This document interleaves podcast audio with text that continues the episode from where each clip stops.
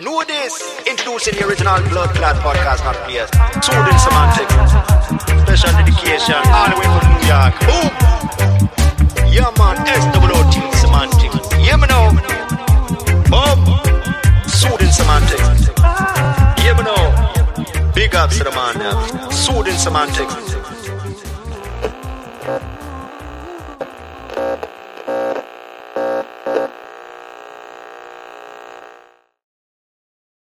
On another day of the Soothing, Soothing Semantics podcast, I'm your host, Rafi Pinsky. Today on the show, we have Larissa. How's it going, Larissa? Pretty good, pretty good. Kind of hot, but good.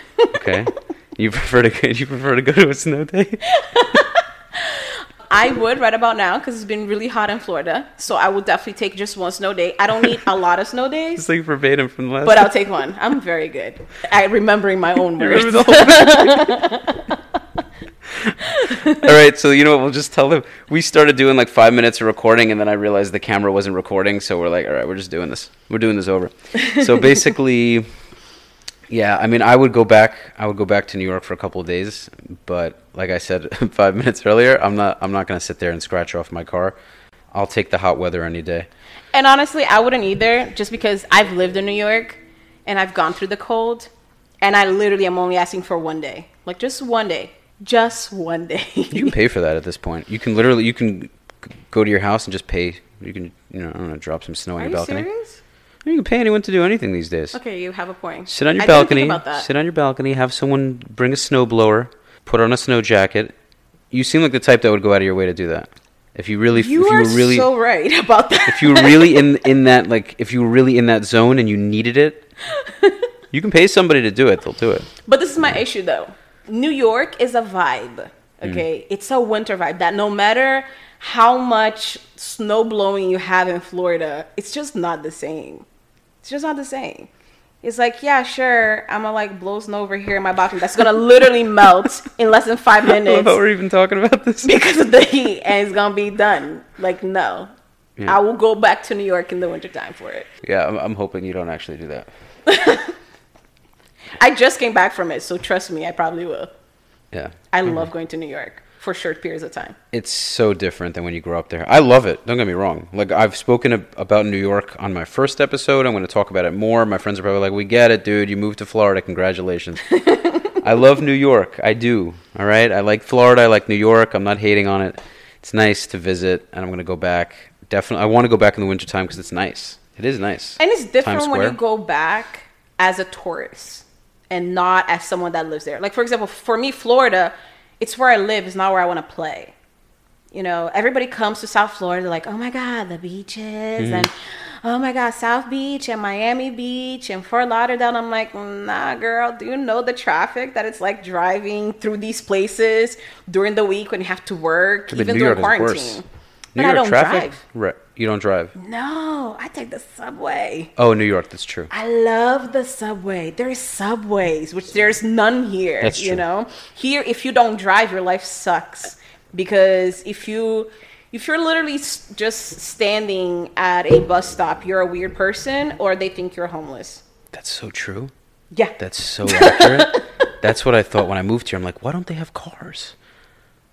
Do they have? Do they have a home? Do they have a bed to sleep in? immediately your brain just switches. Because everyone has a car here. You Yeah. can't. The transportation here is terrible. Compared and in to, New York, you see people driving, you're like, you're a moron. Why don't you just take the subway? It's so it's much so faster. funny. It's the exact opposite. like it That's so takes you funny. so much longer to drive to get somewhere than if you just take the train jump from the q to the r to the one two three you know go to penn station grand central uh metro north i love love going up north you have a totally different different experience. I lived and breathed this for my entire life. I don't get me wrong. It's awesome. You have to appreciate it because you can get from one part of the city oh yeah to the other 30 minutes 40 minutes i mean depending on where you go but like max an hour and a half and you're pretty much it's unbelievable Exactly. But like I said, it's a matter of perspective. For you, it's different because you grew up there. So Mm-hmm. you're just like, I'm sick and tired of this. I love it, but I don't want to be here. Mm-hmm. For me, Florida was always like, since I moved here, he was like, yeah, this is great, but not. I have to drive everywhere. but you would leave if you could like you would move to new york honestly, it's gonna sound like such a weird answer, but for me, if I had zero interest in raising a family and having kids and all this family ideals that I have, I would totally live in New York. Just work 24 7 and blow money. Like, that's what I think about when I think about, like, if I would live in New York. Because to me, the amount of dough that you have to spend to be able to kind of keep a nice life is so much more than down here. True. Down here, rent is not two The cost of living. Well, the cost of living is much lower. Did you have? How was the subway system in Brazil? Uh, They have one. Yes. So I'm from Rio, Okay. uh, and like we talked about five minutes ago, Right. uh, I was born in Rio de Janeiro. I, uh, said, I said it right the last time. I'm going to say it right again. Hold on. Give me a minute. Uh, d- do it again. Rio, He like Rio. Rio, Mhm. Rio. G. Rio. Rio de Janeiro. Very good. Rio de Janeiro. Janeiro. Janeiro. Very good. That was even better than the first time. There you go. Then this recording is better than the last one. See that? Guys, do it twice, sometimes three times. It always works out. So if you got to do it a hundred times, um, no, no. But we listen. We both have things to do. So luckily, luckily, we caught it five minutes in. Yes. So, uh, yeah. So in Rio, yes, we have subways, we have trains, we have taxis, we have buses. So, so to me, when I went to New York for college, which is where I went to college, where I graduated from, it was so at home. It just felt at home to what I grew up in. Subway system, just even the warmth, because people in Florida, they or a lot of other states, they're like, oh, New Yorkers are rude. And I'm like, no, they're practical. Stop trying to talk to them during rush hour when they have shit to do. Like, it is so unreasonable for you to expect them to literally stop because I feel that there you appreciate so much more the fact that time is money. In a sense, I, I can counter that, and I hear what you're saying because people are so focused on on maximizing time as far as work is concerned. But I also think that hardworking Floridians, because there are hardworking Floridians, Oh, absolutely. they know how to take time off of work and chill, whereas New Yorkers are always on the move. See, So- I had a different. I think once again, it goes back to experience. For Mm-hmm. me, I just always had such a good time going to New York, even when I was living there. I remember graduating, and I was walking around in the subway. Everybody would stop and congratulate me that I was graduating. There was this person that yelled out from the like tenth floor of a building, "Congratulations!" Which, if you ask me, for graduating, because I was walking around my cap and gown. Oh, I Oh, was going towards Madison Square Garden because that's that's, where my graduation was. That's awesome. And here, I never got that. And not only that, if you stop somebody to ask for directions here, people are like, put it on Google, like Waze or whatever else. I don't have time. Which, yes, they know how to vacation here because this is a vacation state. Mm-hmm. But I feel as far as the warmth of people living life, I get that a lot more when I'm in New York just because you see more people and you and have so many more interactions during your day than personally for me in Florida. I mean, there are other people that because of their job or if you live in Miami even cuz Miami there's a lot more foot traffic than Palm Beach County. Mm-hmm. You know, so it's just a different vibe and when I went to college there, it reminded me of Rio because of that. It reminded me of the warmth and going into the subway. Definitely safer though, because unfortunately, where I grew up, it was just a dangerous place to be. You know, and part of the reason why my family decided to migrate to the US was the violence. It was just, and I vividly remember the last day of school, and I think I was in the fourth grade. And usually the last day we will go to school to play soccer. That's what we do. Mm-hmm. And it was just so it was crazy because I woke up, my mom was like, Oh, do you want to go to school? And I was like, No, I don't think I want to play soccer today because I used to play a lot um, when I was in elementary school. And that day, uh, my bus stop was in the front of a police station and the group that controlled the drug point for that area blew up that police station with grenades. Holy shit. So Yeah, you don't see that in New York or Florida. That's just not a thing. That would be on the news for years. exactly. It's not a common. No, it doesn't happen. So to me, that was one of the the moments that looking back at it, it justified 16 years of being undocumented in America from you know just continuing to live in an environment that literally drives your cortisol levels to be high 24 7 and the sad part is that's so common that it becomes your norm. That feeling of apprehension and fear becomes your daily living. You're constantly worried. You if you walk in the street your purse is always to the front. You don't really check your phones in the street. You know how like people cross the street on their phone? Stupidest or when you are well absolutely. But aside from that you're in the mall and you're on- on your phone you know? You're in the supermarket and you're on your phone. You can't do that there because you're almost like 95.555599999% chance that you're going to get robbed. That's like the statistic. that, it's that high. it's that high. Damn. My aunt has gone through so like I don't even know how many cell phones. And one time she was in the bus and her window was open and somebody just literally just snatched. I saw that, by the way. I saw a documentary on pickpocketers in Brazil, and you They're the real MVPs. had, I'm, I'm gonna tell you, they are talented. they got skills. yes. I saw that. I saw a video like you're telling me. I saw this happen. Somebody's on a bus, the window's open, they have their phone, or it was either a phone or a pair of headphones. Some kid just jumps up and just snatches it and runs away. And I was like, whoa, They're ninjas. crazy. And you don't even hear them coming. I feel like they practice in their room. They you know what I mean? Like absolutely they, do. they jump and they go like this. It's like basketball practice, you know. And it was just nuts because that's what I grew up with. And when you're a child and you get literally conditioned to that kind of situation, you and you get out of it later. You put so many other things in context like, "Oh my god, how how is this the norm?" You know. So, I lived in Brazil until I was 11. I grew up in one of the toughest favelas there is in Rio, which is a Complexo do Alemão. I couldn't go outside to play. I couldn't really go outside by myself. And it was it was hard. like to be quite honest, but my parents and my family did a very good job at still providing as a childhood. I mean, Brazilian culture, you're super tight. So we're always at my grandma's house. I was always with my cousins. We were always eating together. Birthdays are together. My mom is actually a um, she has a master's in chemistry. So she was a professor in one of the top it like universities in Rio. And my dad worked very, very hard. So they always try to provide us the best in the conditions that we were in. So when we came here, it was like, we're gonna go to Disney.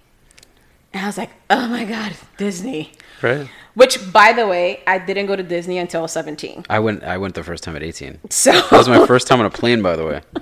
so you get it. Yeah, and it was still incredible for me. Like I was, I was 18 years old, and I was like, "Wow, look at this!" It was I went magical. with my friend and, and my friend, his brother, and and his parents, and I felt like a six year old. yes, It was incredible. I loved it. absolutely. And it's funny because the second time around, it was not as magical. Because the second time I went to Disney was with my, I was graduating from law school and my family was visiting to go to my graduation from Brazil.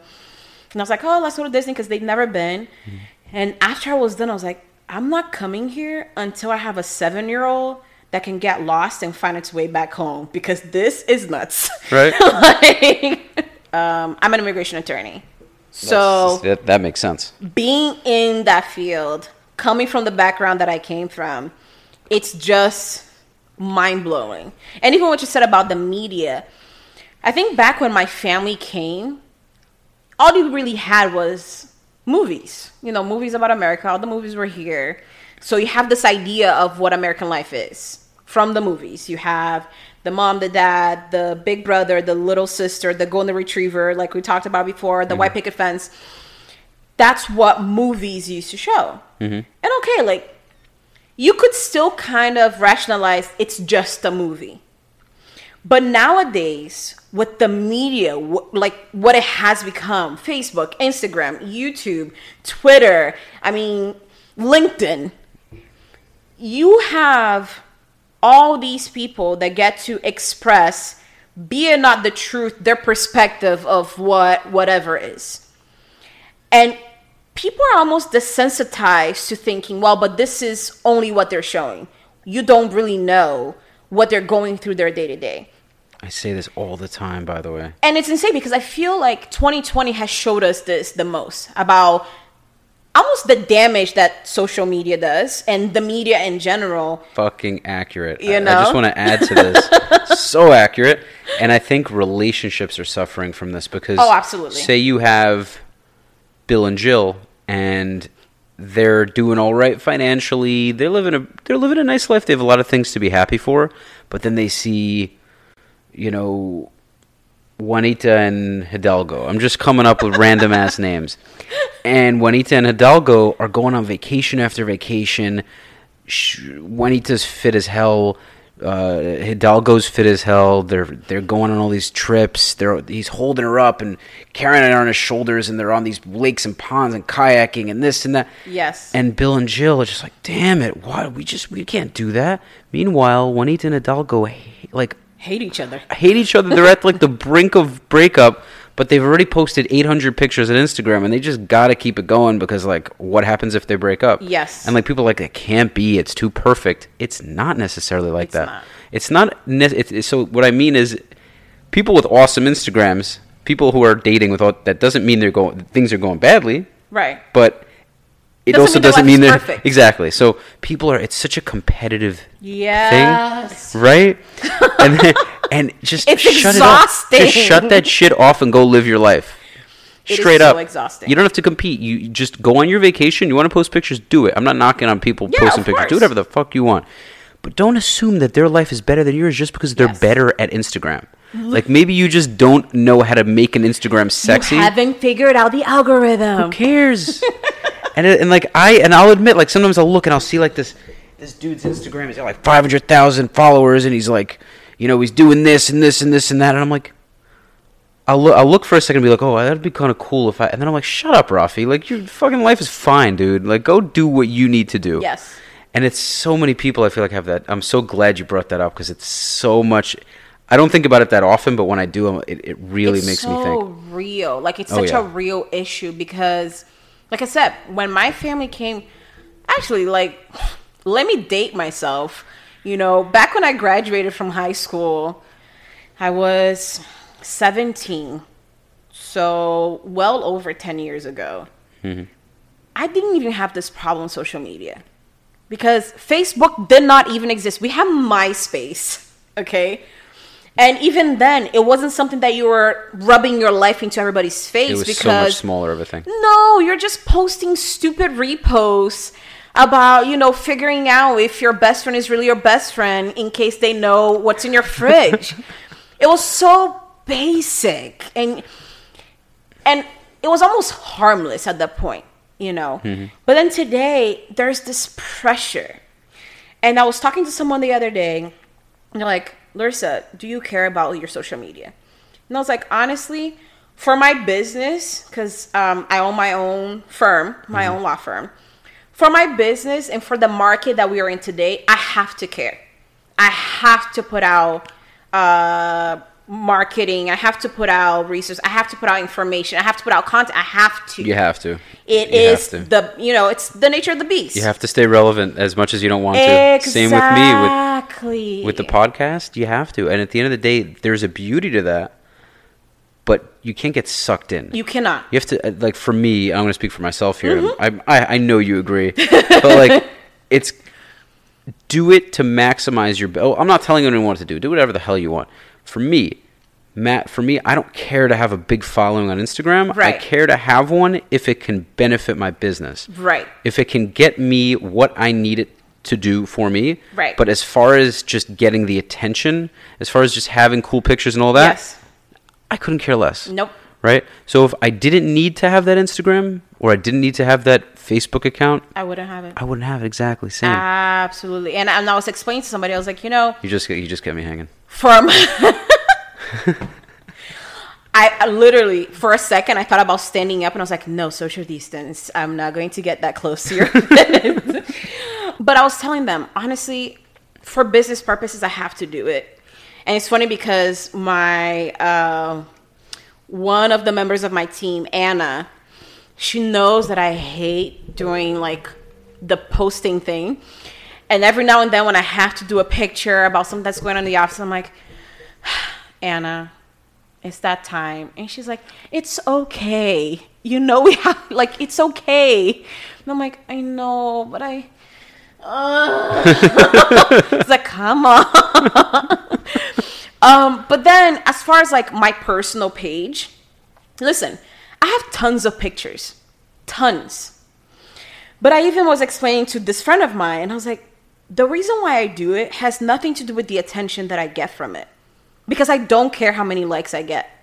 At the end of the day, when I look at that picture, I'm not going to cry if a hundred people didn't like it mm-hmm. or if this person or that person because i literally specifically my instagram i see it as a footprint so that i can show my kids later on like hmm. literally an album of pictures of different stages of my life that i can show it to my kids grandkids later about where their grandma was in her life regardless of how many likes regardless of who saw it regardless of the comments because my identity as a human being is not attached to the likes of my Instagram page.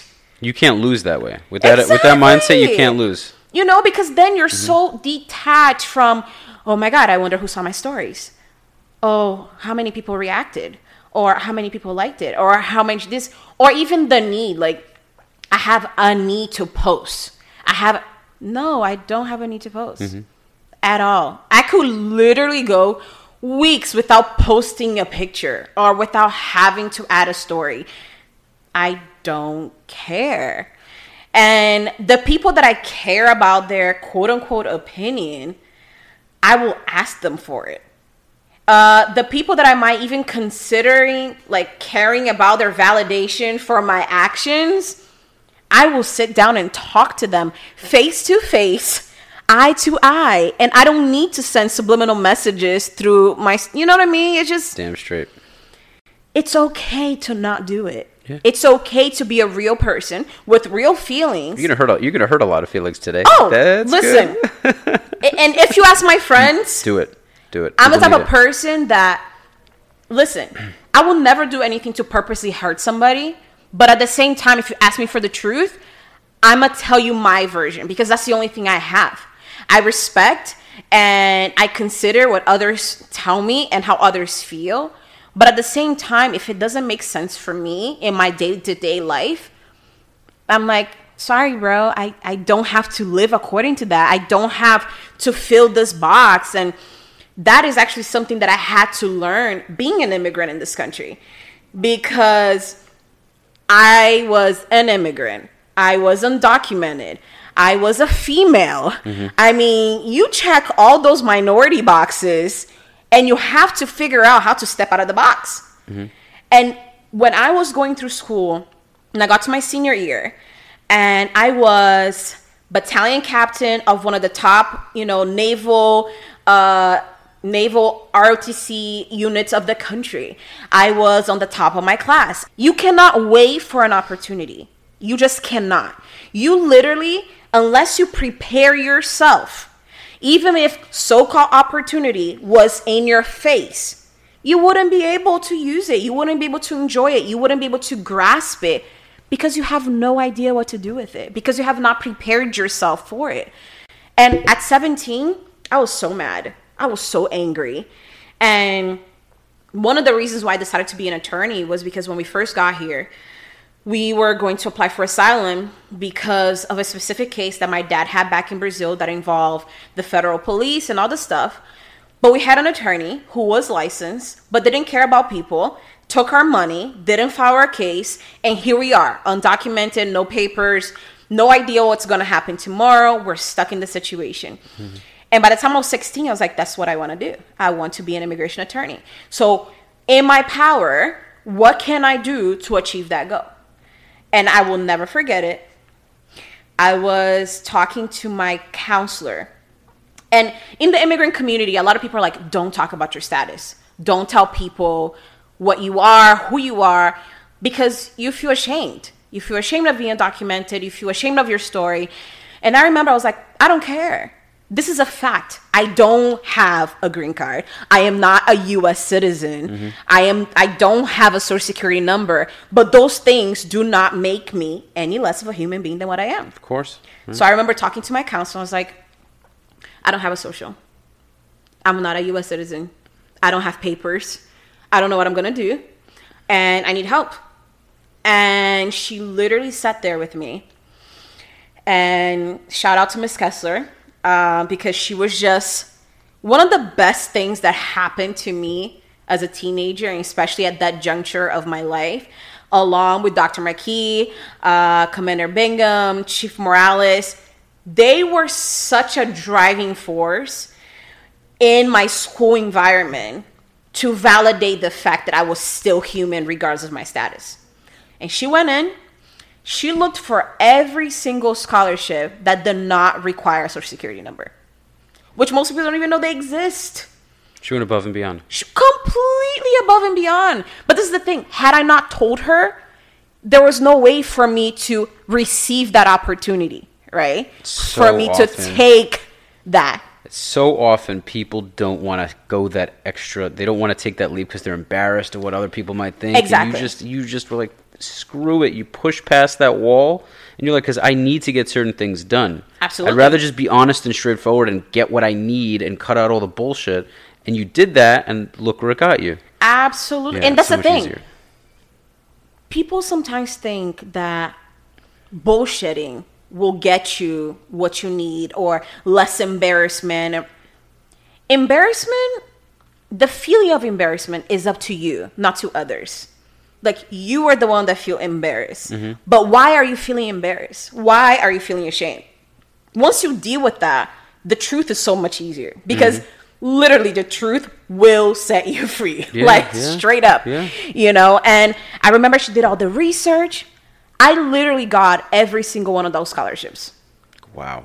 and then she came up to me and she was like larissa there's a school in new york it's a private school and i think you should go to their open house they're going to be down here in florida why don't you talk to them and i'm like in my head at 17 i was like i don't even know what i'm gonna do this like why am i gonna go do this why am i going to go there because it's a private school. I'm probably not gonna have enough money to like pay for it. All these things, but because of what my dad ingrained in me, it was just like you know what? I don't have anything to lose. You didn't. You, You, had nothing to lose at that point. Exactly. Like, please, it, it, you literally get to that point that either shit or get off the pot. You know, just just do it. So I went, and I remember watching the presentation, and it was the owner of the school, the president of the school, and the vice president. And they did this whole entire presentation. And afterwards, I went up to the president and the vice president. I was like, "This is my resume. Uh, I'm not a U.S. citizen. I don't have a green card. I don't have a social. You just went up there and told her. Oh, told- completely. And I was like, and I'm not sure I even have the money to pay to attend your school. But here's my resume. So now you have everything. And I were remember shocked, by the way, because most American students they have like ten times more qualifications. You know, they're citizens. Their dad was a, was was a, you know an alumni or whatever it is, and they have this and they have this and they have that, and you're just like, listen, listen, dude, exactly. this is what I don't got. This is what I do. Okay, here's the resume. I'm gonna get into this school. Look at it, and they're like, shit, you know. And then they hear the backstory, probably the, the you know the whole. I mean, did you did they? I'm sure you told. At that point, I didn't tell them. I just told them like straight I up. I you don't. just laid out laid I was just like, listen, I don't have papers. I probably can't pay, but here I am because I have nothing to lose. Hmm. And they saw. I mean, like I said, for a 17 year old, pretty accomplished in seven years in America. Even from even from middle school, I had already won presidential awards and things like that. And my dad was always, always so strict about you need to learn English. And then you need to learn every other language that you can learn. You speak more than more than two? Yes. What else do you speak? I speak fluent Spanish and then Portuguese, English, Spanish, and I can read and understand Italian and French. Wow. And I haven't learn- had enough like practice speaking as much, Mm-hmm. but I understand it pretty well. Wow. Yeah, for me, it's just Hebrew and English. Uh, Hebrew is very hard. Yeah, So that already counts for a lot. For sure. I mean, it's not perfect because I learned it and I I grew up in a Jewish private school, so Mm-hmm. I I knew how to read and write kind of the older Hebrew, kind of Yeah. the biblical Hebrew. So it helped me tremendously when it came to learning it. But a lot of American Jews don't speak the actual language. No, they don't. So when you so when I went to Israel and I joined the army there, I pretty much didn't know shit. So I learned the whole language in a year and a half. Immersed. Right. I mean, they just shove it down your throat. So I'm not hundred percent perfect with it, but I can easily. It's good. Like I can say I'm bilingual, you know. And it's like, and it. But and you re, by the way, you realize how much a difference it makes when you speak at least two languages. Your brain is different. Oh, the way that your brain functions Mm-hmm. in general is just different. And I think it even affects how you interact with the world around you. Because when you immerse yourself in the language, it's not just the language, it's the culture. Yeah, absolutely. So it completely opens your horizon for like, oh my god, my bubble is not the only bubble in the universe. Mind blown. Right, and then you're and then you learn more, la- and you can learn more languages easier. Yes. It's easier to learn more languages. Absolutely. It's just yeah, your brain takes a shift. It's very, it's so cool that you know all these languages. especially because all of these languages were Latin based. Mm-hmm.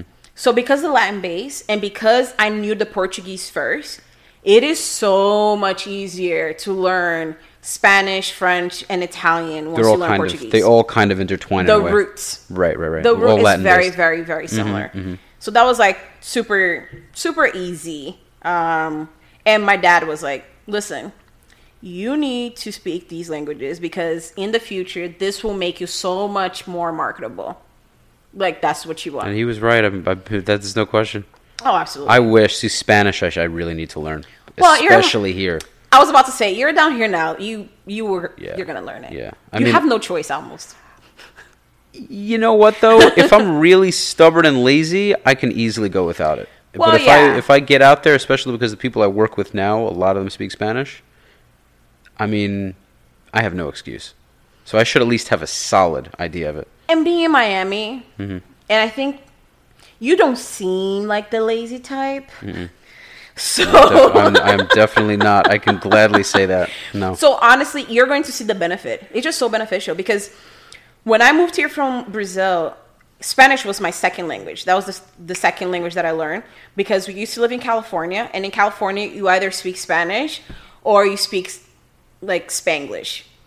You know, so like everyone, every Spanish person in America, pretty much. No, no, but in California, Yeah. it's like, listen, you need to speak Spanish in California because it's California. Everybody speaks Spanish there, and I remember that was the first language that I learned in school, even. And it's not because it was taught; it was just because I was in uh, ESOL classes, English second language, and everybody there spoke Spanish. Hon- you know, people from Honduras, people from Guatemala, like everybody spoke Spanish. And because I spoke Portuguese, it was just the natural progression. So in six months, my brother and I we spoke Spanish and English because it was just what we did all the time because of mm. school and because of our friends. And Portuguese, we didn't speak that much Portuguese aside from our parents and some friends because at that time there were not that many Brazilians in LA. Now there's way more Brazilians in Southern California, but at that time it just wasn't. So we had to speak Spanish a lot more. And then the English, of course, because you're America. And then everything else came once I moved to Florida. So let me see. By the, yeah, by the time I graduated, I had acquired the Italian, the French, and I love. By the way, I love Italian and French hmm. way more than I love Portuguese. My roommate's French, actually. Ugh, Yeah. I love. It's so beautiful. Yeah, cool. I wish I spoke Italian. Unfortunately, my father's Italian. I never met him, but uh, I mean, I, I don't. He's not off the boat Italian. He's American Italian, so Oh, he probably doesn't speak it either, as far as I know. but I would love to know that language. It's so cool. No, it is. It's absolutely beautiful, and there's nothing more than I love than like going to a little Italian restaurant, you know, mom and pops, and somebody's paying like playing the little piano and then singing in Italian. Portobello. Exactly. Portobello mushroom. and you oh the put on the pizza in the sauce in the da. And you're just like. da, da, da, da, da, da, da, It's the beat. It's so soothing. Ah, it's great. It is so soothing. Unless you know? unless you have the short, chubby Italian guy with the mustache and he's, he gets upset. well, unless you're talking about Sopranos and they're like yelling at oh, each other because they're favorite mad. show. Did you saw the whole thing? you saw the whole thing? You didn't see the whole thing? But But you have to watch the whole. Ep- you got to watch the whole show. listen, Okay. I just recently started because when I first got here, I used to watch Friends and Seinfeld because that's how I learned English. Oh, from those. Yes. Okay. I would only watch this one soap opera in Spanish because it was Brazilian, and I didn't get to watch it in Brazil because my mom wouldn't let us watch it. So I was like, haha, now I'm in America, I get to watch it. uh, but everything else was Friends, Seinfeld, and Frasier, and that's how I learned English. Interesting. It's pretty much all New York English, by the way, uh, which I think is where my love for New York started. It's very so. New York English is known across the wor- of the world. Yeah. I, mine isn't so thick. It's not. Some people. It depends on the words I say. But Say uh, coffee. Yeah, coffee. coffee, walk, dog. Yeah, I don't say Yeah. coffee and, and talk. I say talk. so it's n- it's not like really thick. Look, I don't talk like this, but like it's it it definitely has. I try to refine it. My grandmother has the thickest accent. She's gonna watch this episode. She's gonna watch this episode. She has a classic Brooklyn. voice. She says like, "You gotta go get the pizza. You where you going?" And she like, I love it. And like everyone that comes over is like, she has the thickest accent, and she's a tough, tough little woman with that New York attitude, and she just says anything that's on her mind. And that's why I love New Oh, York. yeah. So that's no, that's something I'll always love about New York: the straightforwardness. i I brought that down with me. That doesn't stay there. Like I'm not. That doesn't stay in New York. That it cannot. No it way. cannot. It helps. Especially living in Florida. Like you ha- it goes back to originality and getting out of the box. Mm-hmm. If that's part of who you are and it's something that's not harming you, it's not harming others. Mm-hmm. Why change it to fit into what everybody else is doing? Everybody else is already doing it. Why do you need to do it too? Yeah, I mean, there's, there's You know also, what I mean? I agree, and there's also there's so many New Yorkers that that move here anyway. Oh yeah. So that that's why the driving is insane because you have like I didn't want to say it, but yes. yeah, I think it's I, I and everyone has different speculations, but I think it's Miami drivers are stupid drivers, New York drivers are crazy, but not. I don't think New Yorkers are bad drivers. I think they're just nuts. They're crazy. And then Miami drivers just don't know how to drive. So I mean, this is just a weird speculation. especially but, for rains. I mean, it's just terrible. When it rains, it's like everybody forgets how to drive. it's like it is just water, guys. Yeah. If you just slow down a bit and pay attention to your surroundings, easy for me. There should not be this kind of traffic jam. Yeah, people bug. And Like, the- at all. And no blinkers. I am not an angry driver. I don't have road rage, but fuck. Put your Just, like, blinker on. They don't do it. Like I'm driving on the highway 70 miles an hour, and and I love throwing out random names, and I always end up throwing out white guy names. But like Stephen, Theodore just juts into the just Theodore drives in. Yeah, he just flies into, merges into my lane, doesn't put on a blinker, and he's like, nee, I'm just like, dude. You know, and they and then he just goes on with his day. Like, put on the blinker. It's and they ha- literally half of the drivers here don't. Oh, do Oh, but it happens Drives all the me time. Nuts. Yeah. Well, what about in fa- All the time. in favelas? Did they?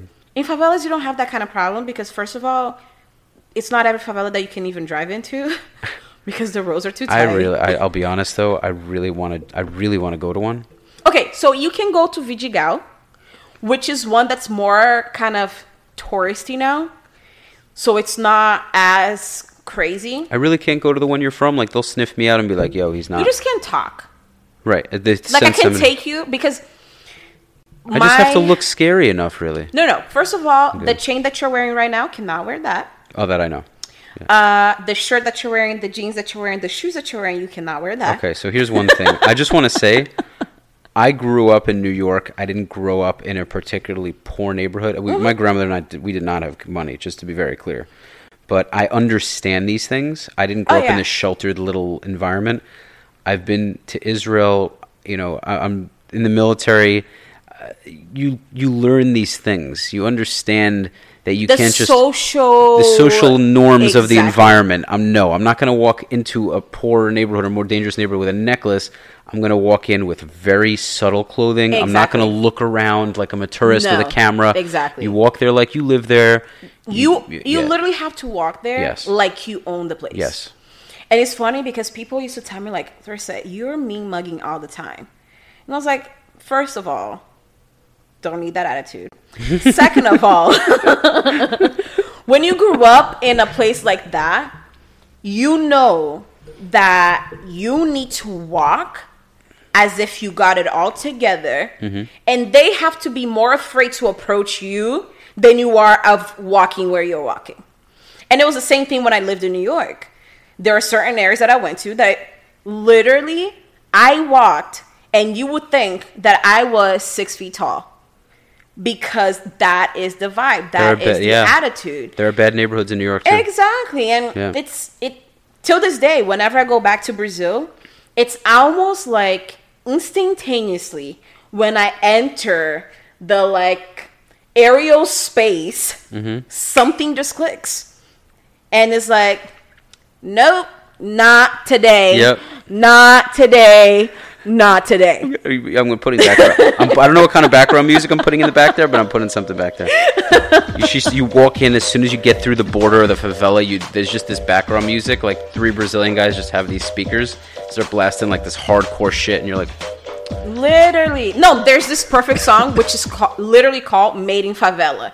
And that's literally you just what I- you really, you just said you're setting that made in favela. yeah. Okay, we're good. We're set. And it's literally people don't understand that half the battle is your demeanor. And and by the way, this goes to anything Oh in yeah. life. Oh yeah, because it's it's about perception and like first impression. Oh, yeah. like if you are you claim to be some serious businessman that develops massive property, you know, you build these, you know, skyscrapers and you show up wearing sh- a shirt with flowers on it and I mean, I guess at that point you can do whatever you want, but perception is important. So I don't think it's a, it's a. I don't think and, and I let me just finish this. I don't think it's about faking something Nope. but you find that inner that inner I guess lion or lioness when you Listen, need to I find that inner gangster in me whenever I need to. fuck yeah. Like straight up. Actually, yeah. on my way here, I was in my car and 95 was backed up because there was literally a warning saying wrong way driver reported. Mm-hmm. Be Miami. careful. Miami. Okay.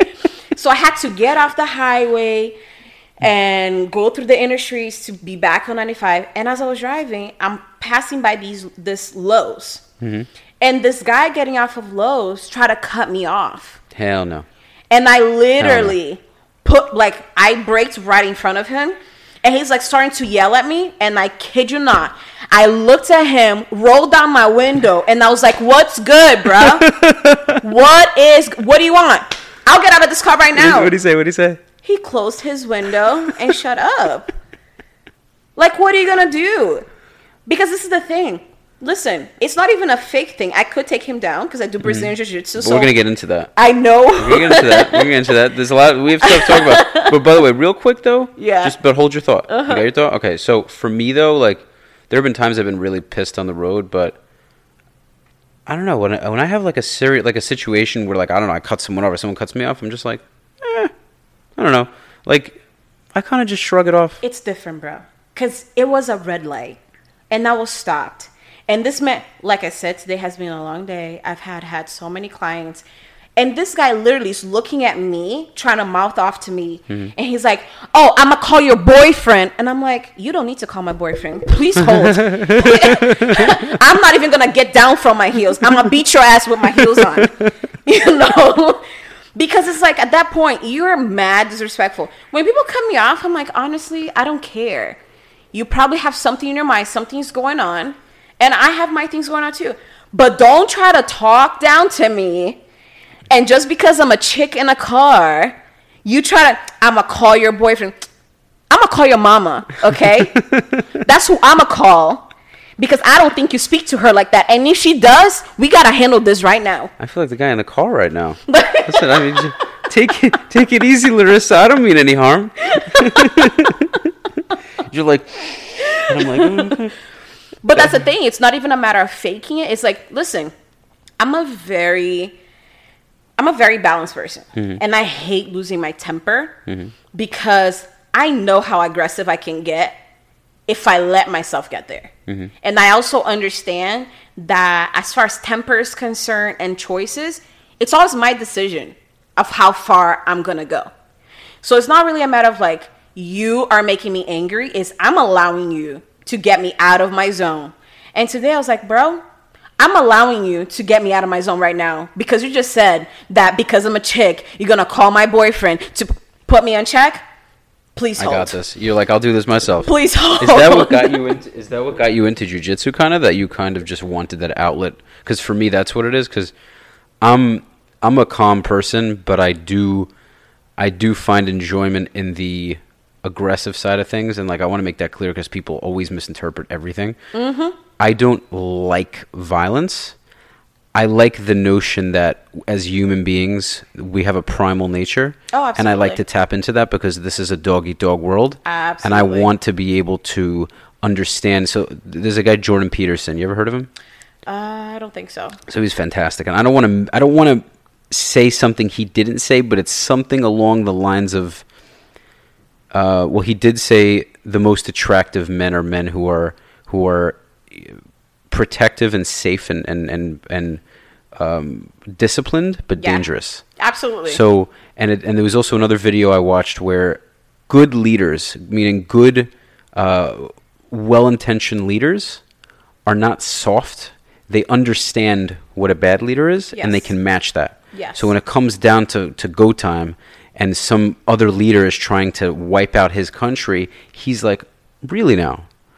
You do well by me, no problem. But if you want shit to happen, Oh, shit's going to happen." So I think on an individual level, for instance, I love martial arts because if anything, you don't have to overcompensate. You know what you're capable of, and you never have to use it. You're not the person to go out and start something. Yep. But you know what you can do if you need to. Absolutely. And you uh, you might only need to do that once in your life, but that one time can save your life. It can save your children's life. It can save your husband's life. Yes. boyfriend. Like you know, I mean? even if he knows how to protect himself, he might not be looking. Someone might come behind a corner. Whatever it is, it's not even just about the idea of fighting. It's more about the discipline and confidence it gives you as a person. Absolutely. And I love that. I because love that. It, it, it actually takes up. okay knowing how to overpower someone. Mm-hmm. okay? Takes a lot more takes a lot more less discipline than having the knowledge and not doing it. Does that make sense? I, I, it's like this. When you learn martial arts if you don't learn to control that within you and you're not disciplined enough then it's just violence but having the ability to literally knock someone out but knowing how to control that and only tapping into that as a last resort that's the beauty in the sport. That's the beauty in being able to literally obliterate someone but choosing not to. You know? Yeah, but I mean, I mean, it makes you ten times more confident.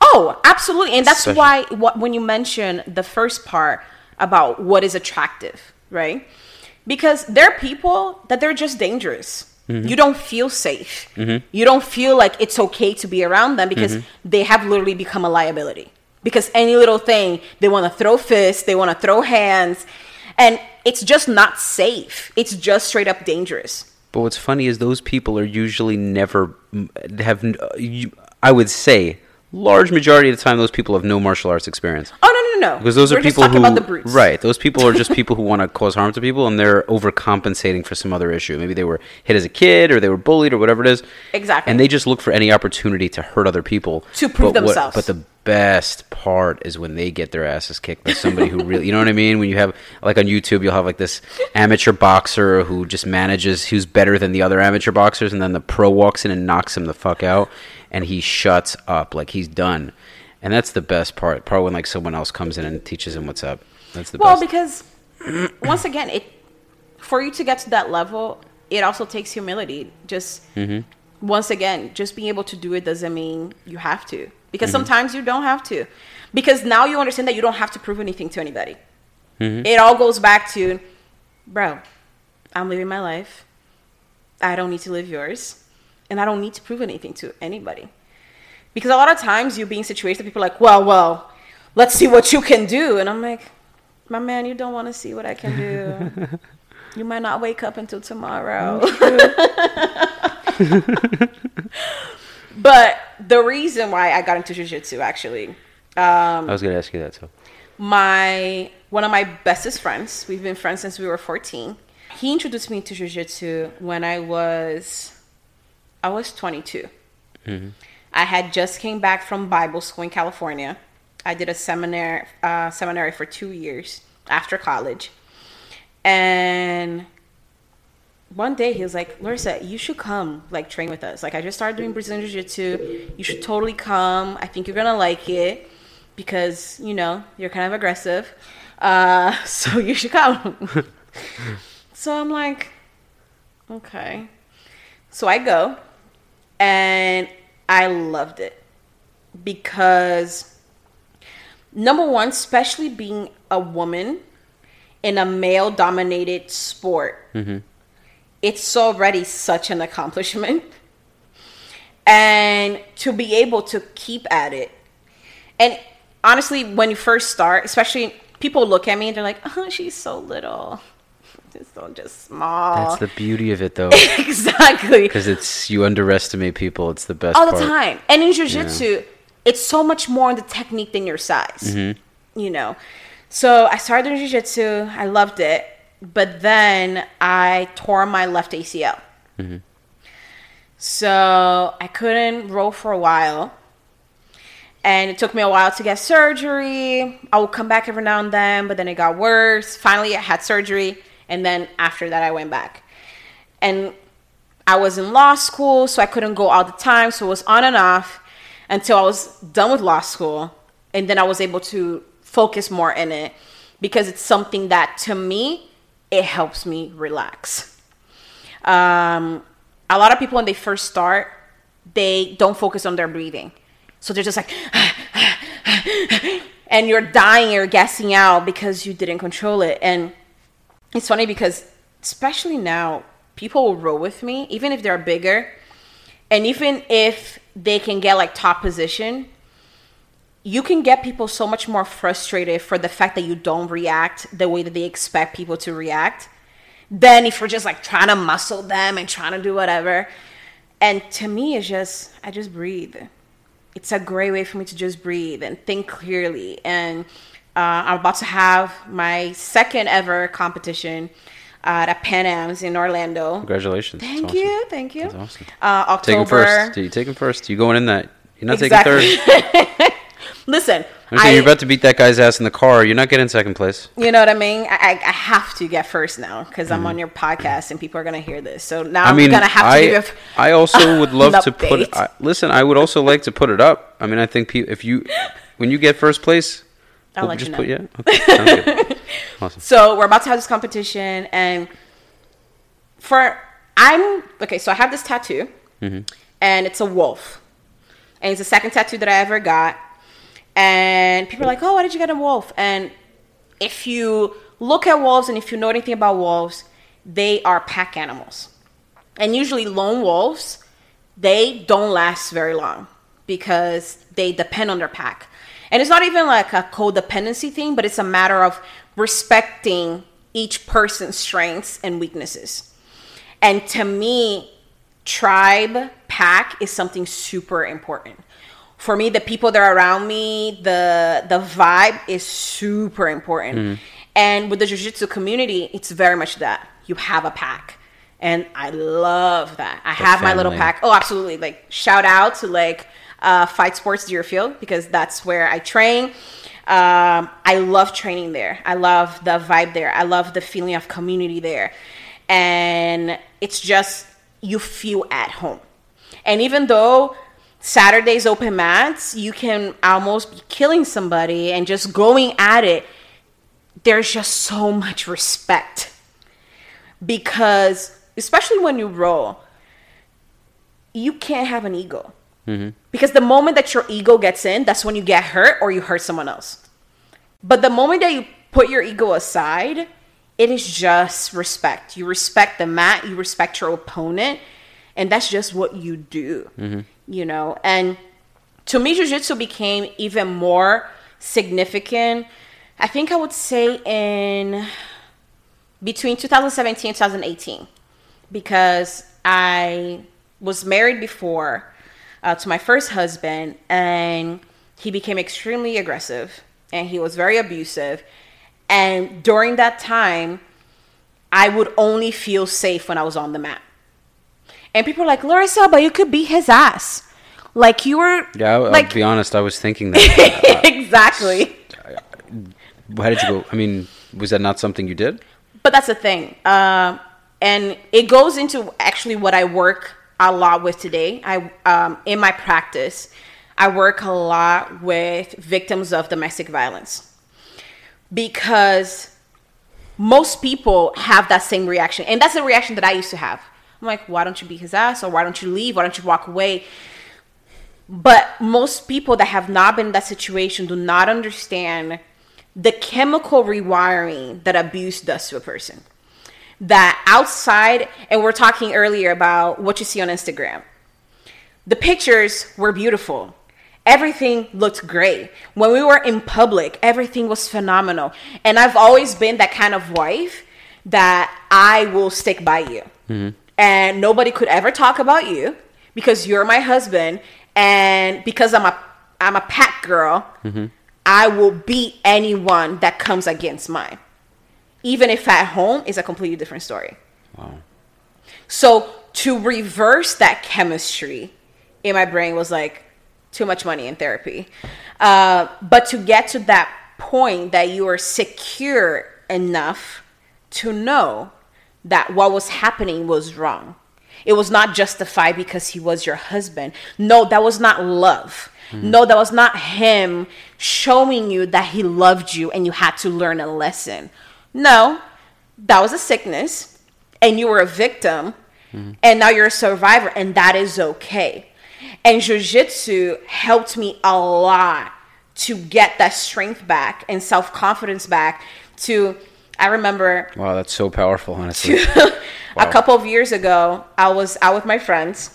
Actually, my friends that live in Brooklyn right now, Monica and John, uh, and my friend Alex, Chad, Olivia. We weren't out. We are friends since law school, and we're going out in Fort Lauderdale, and we're at this bar. And as we're getting out, this guy just picks a fight. He's super drunk. And security's like, listen, he is friends with the owner. He comes here every single day. He gets trash. He's to cause a problem. It's just better for you guys to leave. So we're like, fine. We're leaving. And this guy literally beelines toward my friend. And I was like, bro, relax. Like, relax. And they're already walking ahead. I'm, I was trying to get my other friend that had stayed behind. Mm-hmm. And now I'm in the middle. And he's like, no, no, who do you think you are? And of course, he's drunk. By the way, he is definitely over six feet tall. Mm-hmm. And he's like, no, who do you think you are? Who do you think you are? And he went to push me. And I'm like, this man is. But You're taller than but, me. But in your mind, you were probably so excited because you're like, yeah, So excited. You're like, I get to do this because he gives you no other choice. Exactly. And you're like, yeah, Exactly. So he tries to push me, Mm-hmm. but I'm smaller than him. So I literally just go under his arm, Mm-hmm. up to his neck, and like literally jump a guillotine on him. And I just like jump into the ground and I just choke you him. You just put him on the ground. And you show, Yeah. Wow, good shit. so It's amazing. jiu-jitsu get me that confidence to it's not even about the fighting it's By about the way, you probably could have gotten that on video. You probably could have found. as women, you're literally raised. Uh, well, at least when I was growing up, you're raised watching Disney movies, which the older ones taught you that you're frail, you're fragile, you need Prince Charming to come save you. I mean, Cinderella. Wow, Cinderella, you know, she was all like in the basement cleaning and being in That's what it was. That's what it was back then. It, but this is the thing. Right. When you understand on both sides, when you understand that, number one, there's still some women that expect that, like to be saved. Which, me personally, I don't agree with the notion of being saved. I believe in the notion of adding to. Mm-hmm. And when you see the notion of adding to, then uh, physiological traits they kind of lose its glimmer. Because to me the more you get to know someone from the inside out, the more beautiful they literally become. And then there's some people they are drop that gorgeous, and the more they talk, the more you just want to punch them in the mouth. Because there's no substance. That that's a by the way that's a thing, and I'm going to upset people with this concept, but there's a big thing about people being overly attractive and not bringing much else to the table. Yes. That's a very common thing, Yes. and it's pretty frustrating because, I mean, I wouldn't say it's frustrating because it doesn't really affect my life, but you look at it sometimes and you're like, if you didn't have those good genetics, you would have to work a lot harder than you do. Yes. so just to just understand that, and and your those looks are going to fade one day. Exactly. Get a degree, find a thing that you enjoy, do something. Yes. Because those looks, you're not going to have that for the rest No. of your life. Absolutely not. So, and I'm not just talking about women here. I'm talking about men and Oh, women. There are plenty of men that just skate by because they're unbelievably attractive. I mean, you know what? At the end of the day, whatever works, right? No, absolutely. Whatever works. But like, But understanding that, I think, plays a huge role. Mm-hmm. Because this is the thing. If I'm a woman and I am trying to choose a mate, and I'm like, oh, let me go for the most attractive guy. Okay. Please understand in your head coming into this that he might not be the smartest. Mm-hmm. So, what is most important to you when choosing? Like, what is your non negotiable? Mm-hmm. Is it the looks or is it the substance? Because once again, if the looks is what what it does for you, and you don't need it, girl, do what you gotta do. Right, right, more right. power to you. Who cares? But if the substance is more important, then like I said, looks become kind of irrelevant. Like, Mm-hmm. man, if if you can find a man that is good looking, has a job, and he also uh, is smart as far as those criteria are concerned in that order, good for you. Mm-hmm. You just won the 1950s lotto. Okay. why 1950s? You just throwing it out there. Well, because that's when people used to care about men making all the money in the household. I mean, I think I would say I. This is also a controversial topic, and and I, I haven't taken a uh, what's the word? I'm lo- losing the word. I haven't taken a survey on this, Mm-hmm. but I would say for the most part, a lot of men and women kind of like that old school oh, structure. Oh, absolutely. and I'll tell you for for me, I love an independent woman, but I still like to feel like the man in a sense. But that's the So- balance. right. I'm just saying that's me. Like I I want a strong woman who will tell me what's up, who will tell me if she's upset. I want a woman who speaks her mind.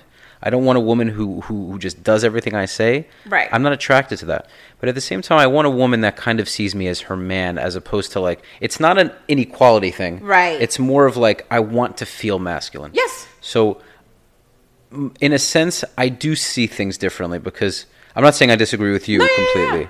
We might, but ultimately, yeah, there's some women who are like, you, there's, "You're not man and I'm woman. We're just people." And I'm like, I have a bit of a I I think differently. I do think there is an idea of masculine energy and feminine energy. Absolutely. Right. So that doesn't mean that, for instance, you do jiu- jujitsu, you can kick. I'm sure you can kick many dudes' asses. And I can ju- cook right. and I can clean and I can do laundry. right. And when people ask me, once again, for quote unquote alpha female, Mm-hmm. for me, the biggest accomplishment that I want for my life Mm-hmm. is to be a mom. It's not to make a million dollars. Mm-hmm. It's literally to be a mother. And that's why I said I don't believe in equality. Because in a way, uh, and once again, uh, mad alert, I do believe in certain gender roles. I don't Yeah, agree with all of them, but I, but there's some of them that I do address. Yeah, you're gonna upset a shit ton of people. I, I Because- happen to, I happen to feel that way too. I think that there's a beauty to that. I think when we take, Absolutely. when we try to make men women and women men and all that, like because, like I say, I go back to saying, I think most women are attracted to the idea of a man, right? Yes. And you know, for instance, I, I said this in a different episode. When you watch a show like Vikings or uh, you know, Lord of the Rings, uh, Game of Thrones, right? Spartacus. A big attraction, and not just for women, but an attraction is that kind of medieval primal Yes. you know men with swords and big muscles and hairy Yes. chests and they're just you know and they take they take over and conquer and whatever that and and it, it's funny because nowadays we would look at that as a terrible thing it's not peaceful you know we, we want more of this pacifist society but why are we so drawn to that? That's the that's the that's, the the, real fuckery question. of all of it. And I, my answer is that by nature, when it comes down to all of it, when we cut the grass, we as as tough as a woman might be for you, you know, oh, for Oh, instance, absolutely. you you still want to be that mother. So Absolutely. right. So like as much as so that's why in a sense I think feminism has its pros, but when it starts to kind of take men and just shit on them constantly, I think I think they're missing the boat there. And I think- Completely and- missing the boat. And I and another thing I I, I heard I- I'm a big Joe Rogan fan, and he was discussing the idea that there are men that just try to attract women by claiming that they're feminist, but but it, but in actuality they become so female like. Women Oh, yeah. don't find them attractive No. because they don't speak. They don't have their own opinion. They're just going to say, "Oh well, It's well Sally says it." You there's you you, you, you listen. There's It's nothing the attractive. There's nothing attractive about it. be a like Right. and it's the thing and i think when we go back to like the balance right you want a woman that's independent but don't take away my masculinity what does that really means this is what it really means when you watch the movie 300 Mm-hmm. That's what balance looks like okay that is a badass king that will literally fuck you up one two like no thought But current culture sees that as like the worst thing in the world. But- yet, but yet that sells like crazy. No, no, no. But then you look at the queen. Before he made his decision, he looked at her. He wanted true. her input. That is so true.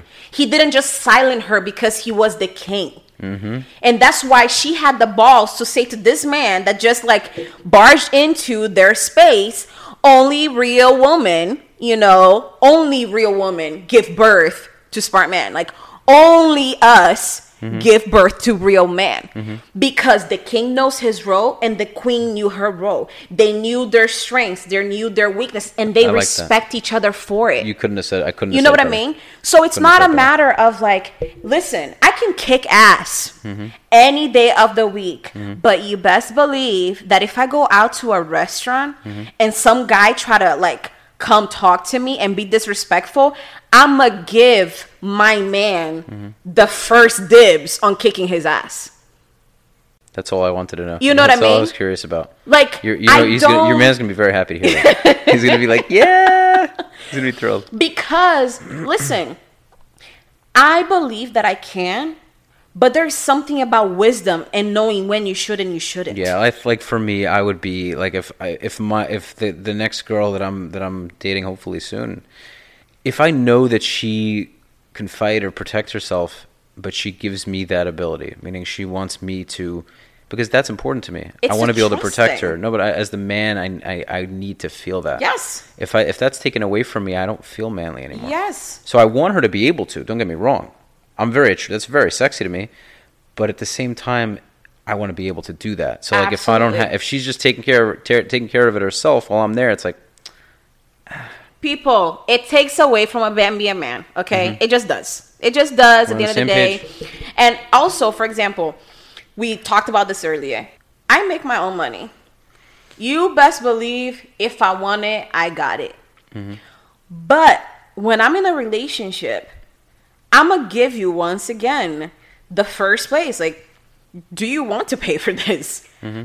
like you can do all of that mm-hmm. but also I want him to feel comfortable enough that if he can't, he's not ashamed of telling me, baby, I don't get it today. Mm-hmm. Can you handle this? Because then there is this lit- literal balance of him respecting the fact that any kind of relationship that we have is a choice. Mm-hmm. I don't have to be with you. You don't have to be with me. And once we choose to be together, we respect each other's abilities and we respect each other's weaknesses. it's a great equilibrium. You know? that's a great that's a great balance. yeah. and when you, like um he's an MMA fighter and when we train it's so funny because we no longer compete with each other.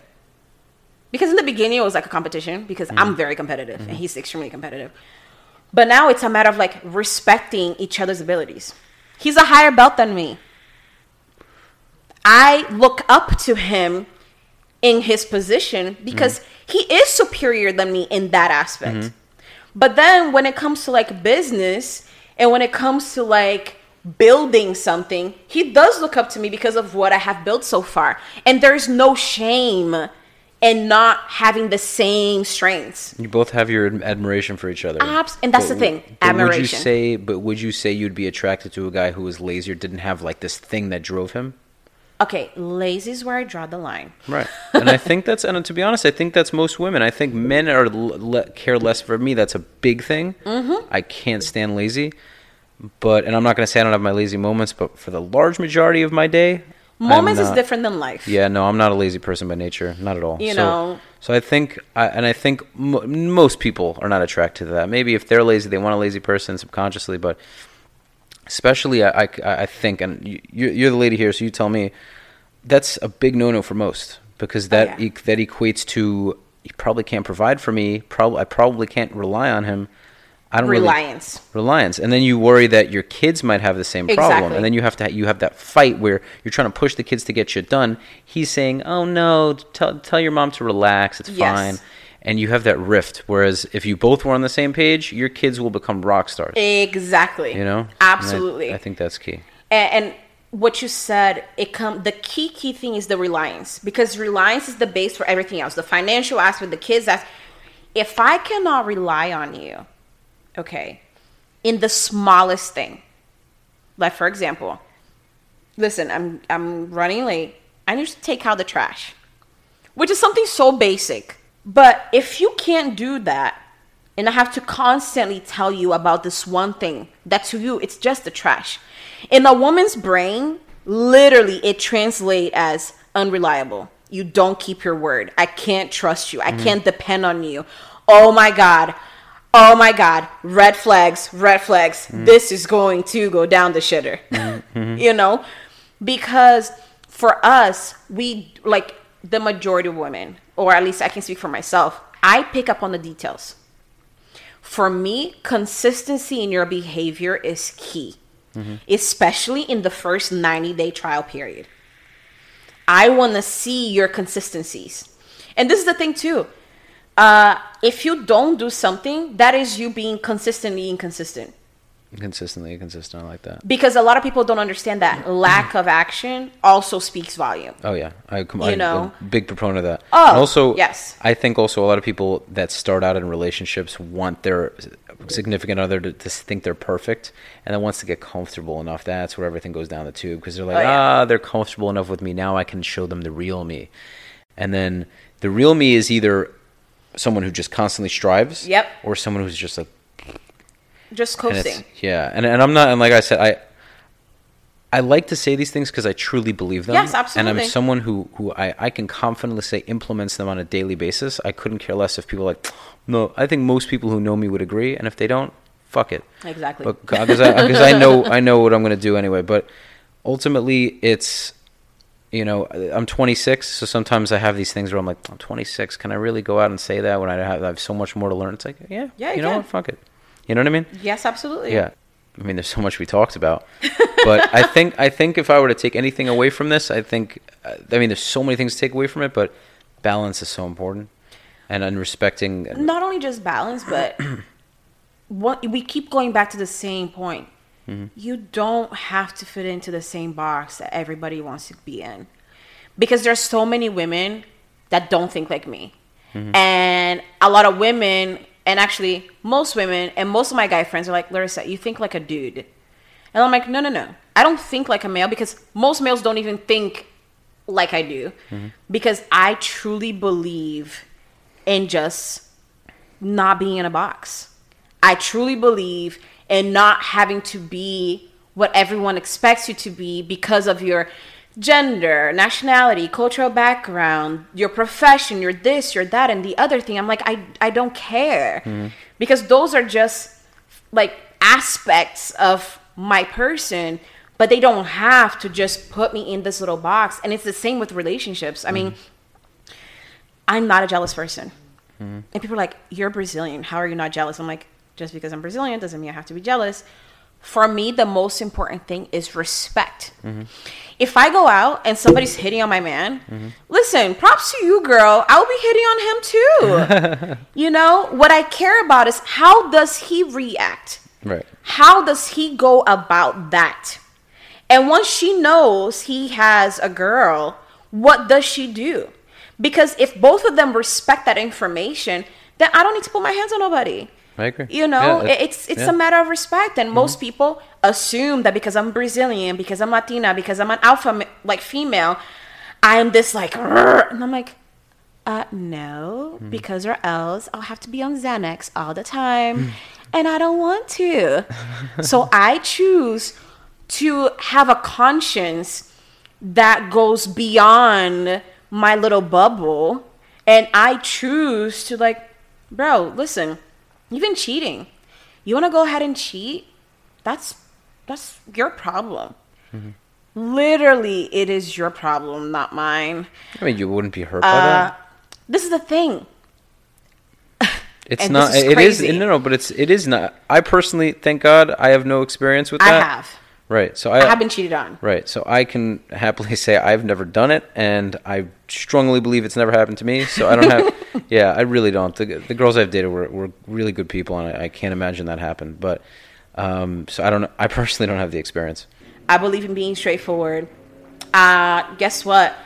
I'm a alpha female. I have my own business. I run shit. But guess what? When I come home, I don't want to make decisions. I don't want to decide. I hate when guys are like, "What do you want to eat?" Yeah. Let me tell you a secret. No woman wants that. Okay? No woman wants I that. don't want to make a decision. And if you really want an input, give me two choices. Don't give me the world. When I go when I go to a restaurant and I'm dating somebody, I always kind of like want to cut the menu in like one fourth, so there's only like three items, and then I'm like, all right, go get the fish. Perfect. Like yeah, most most most and I women want that anyway. love, I love when a guy like I'm like, oh baby, like I want to eat this, but I don't want to tell the waitress that I wanted that. I want you to tell the waitress what I want, Mm-hmm. and I want you to order my wine too, or my caipirinha. I don't know, surprise me. And it goes back to like, no, I don't feel less of a woman if I don't pick where I go eat, or if I don't pick my food. Mm-hmm. No, I actually feel cared for as a woman if my That's man knows me enough Mm. to pick what I want to eat. I think I think the most alpha woman in a funny way like to be you know have a have a man make decisions at Oh, some points. absolutely. Yeah. Yeah. Please, dear God, Yeah, I'm yeah. exhausted. That's it. I That's am it. Mm-hmm. exhausted. When I get home, you know what I want to do? I want to wash my dishes. you know why I want to wash my dishes? Because it requires zero brain power. Okay? Ah, guess what? When I get home, I want to just cuddle up to my big man Mm-hmm. and just let him take care of me for those like and it does not make me feel any There's less comedian. independent. There's a comedian, Ali Wong. I don't know if you ever heard I of her. love Ali. so she's ex- she I literally describes you. She describes yes. you. Yes, I do not want to lean in. I want to lay down. Yeah, she okay? describes it. She describes you to a. T. You're you're the woman she does she explains when she talks about it. Yes, I totally agree with her when she Yeah. talks about, you know, women really messed this up. You guys wanted independence and all this. And I'm like, dude, they literally used to pay our bills. I just had to That's stay the negative. home. That's the negative to the fe- to the feminist thing is that like you take away from that where like men are kind of just like you know they're not men anymore and and, and then it's ironic because those men never really get any anyway like they have no choices and they think that they're joining the reform You're but not. but those men are just being shoved to the side and the old school men are the ones that the women are still going after because it's always Yes. no matter how many reforms and changes and this and that and it's not that there aren't good things that came out of it No, but when you try to take away from the idea of a masculine man, a woman by nature is still going to go to that masculine man at the end it's of the day. It's a biological Oh, yeah. response. It's That's not it. only that; it's a hormonal response. Okay, pheromones and all. Please look it up. Mm-hmm. all right? because at the end of the day, seriously, people, seriously, I'm thinking to myself, listen, there is a beauty once again in being able to, but not having to. It does not make me any less. And the same for men because I think that the feminist movement came from maybe a thought that men just thought that women had to just bear children. Like, you're only good for that. Hmm. But then at the same time, when men respect women's ability of just being like whatever it is that, listen, guess what? Men cannot have babies, mm-hmm. and I don't have a dick. That's just the bottom line. Yeah, it's uh, you know. That's just the bottom line. Doesn't matter how many dildos I buy. It is just not the same. It's just not. I'm sorry. It's just not, okay? And for me to just want to fight this battle about like equality, I'm like, listen, it is not equality that I'm after. I want to be respected Right. in my capacity, in my strengths, and in my weaknesses. I want to be respected. Mm-hmm. I want to be respected for owning a law firm, but I also want to be acknowledged and respected to the fact that, listen, if I roll with a 200 pound man, mm-hmm. he's most likely going to overpower me because I'm smaller, and that's okay. Mm-hmm. That's absolutely okay this idea that I have to like fight with the guy to be the same as he, I'm never gonna be the same, and I don't right. want to be the same. Mm-hmm, mm-hmm. I don't want to be the same as a dude. I have no intentions, even in like anything, because mm-hmm. once again, I believe that even being a woman, I can still be successful within my realm, within my thing. As an as an immigration attorney, I believe that I can be just as successful as a male immigration attorney because listen, in this situation, anything that you can do, I can do better. Mm-hmm, yes. Mm-hmm. Like I believe in that competitive in that sense. I can totally strive to match you in that round because that's my thing too. Mm-hmm. But as far as everything else, I'm like, bro, I just don't care. I just don't care enough to have my man like stay at home and raise my kids. No, I don't want my man to stay at home and raise my kids unless that is something that literally we sat down and we agreed upon for whatever the si- whatever reason mm-hmm. between the two of us. Mm-hmm. But I don't want you to just come into a relationship and be like, "Yo, ma, I don't do anything." I mean, you're not gonna. You, most women I'm a- probably not not attracted to men who take care of the kids. There's someone that there. It happens. There it happens that way. But I think the majority don't want it that way. Because there's something about, listen, there's something about a guy that will literally tell me, hmm. call me on my bullshit. Mm-hmm. Because listen, being alpha and all, I can run my mouth all day. Yeah, it's tiring after a while, huh? But it takes a real man to hmm. come to me and be like, bullshit. I respect the shit out of that. I respect a man that'll be like, no.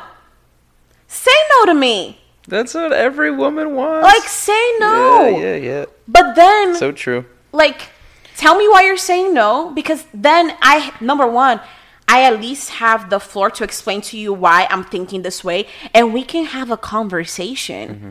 and then make a decision. But i don't i don't want a yes man. No, no and i don't want to be shut down 90 either. You know what i mean? You, like, you want them balanced. yeah. respect. It's all comes down to respect. Mm-hmm. Well, Larissa, it's been a pleasure. Thank you it's been a long, it's been a long, long talk, and you, we, we, you know, you had a lot to say, and I'm, I'm glad to have given you that platform. thank you so I- much I hope you had a good time. absolutely you're a funny guy Thank you. Appreciate. I try, I try. So, without further ado, we're going to wrap things up today. yes sir Thank you for coming. Hopefully, we can do another episode in the future. yes sir thanks for the invite Absolutely. But due to Jackie, all, all props go to Jackie. and the amazing i've only met jackie once Really? Yeah, she said with with the dancing. Yeah, because yeah, I love great. dancing. She's really great. So yeah, that's awesome. So guys, tune into the next episode. I'm your host Rafi Pinsky. Until next time.